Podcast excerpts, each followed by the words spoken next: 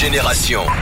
Et sur Génération Hip Hop Soul Radio, là c'est l'heure de l'anecdote du rap game. Aujourd'hui on va te parler de Bisson Abisso. Comme vous le savez, en tout cas si vous ne le savez pas, je vais vous le dire. L'album Racine de Bisson Abisso qui est sorti en 99 est actuellement disponible sur les plateformes. On a été privé de ce classique pendant longtemps.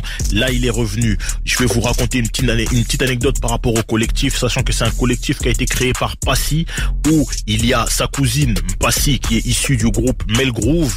A Mystique, Benji des Nègres Marron, les deux frères Calbo et Lino d'Arsenic et les deux frères des deux balles, DOC et Jekyll. L'anecdote du rap game concernant Bisson Abisso, c'est les Cora. Les Cora, qu'est-ce que c'est? C'est les victoires de la musique africaine. Lorsqu'ils sortent l'album Racine, ils sont nominés dans trois catégories et ils sont invités à assister à la cérémonie des Cora où est présent un certain Nelson Mandela président à l'époque de l'Afrique du Sud, lorsque eux ils vont à cette cérémonie là et qui sont candidats pour euh, ces trois catégories qui sont best arrangement, meilleur euh, groupe africain et meilleur clip, ben ils raflent tous les trophées.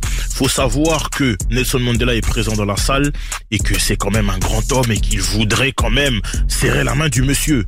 Et lorsqu'ils reçoivent un des trois trophées, Mpassi, la chanteuse du groupe, euh, prend le micro pour demander solennellement à Nelson Mandela si tout le groupe pouvait aller le voir et lui serrer la main.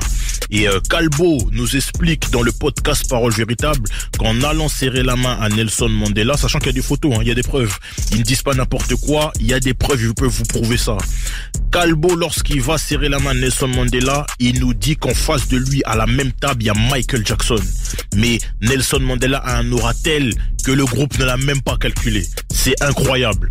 Pour vous faire plaisir, on va vous envoyer le morceau Bisson à. C'est du sérieux. Si MHD est arrivé avec l'afro-trap, il faut savoir que si l'afro-rap existe, c'est eux les premiers. À jamais les premiers, Bisson à tout de suite sur Génération.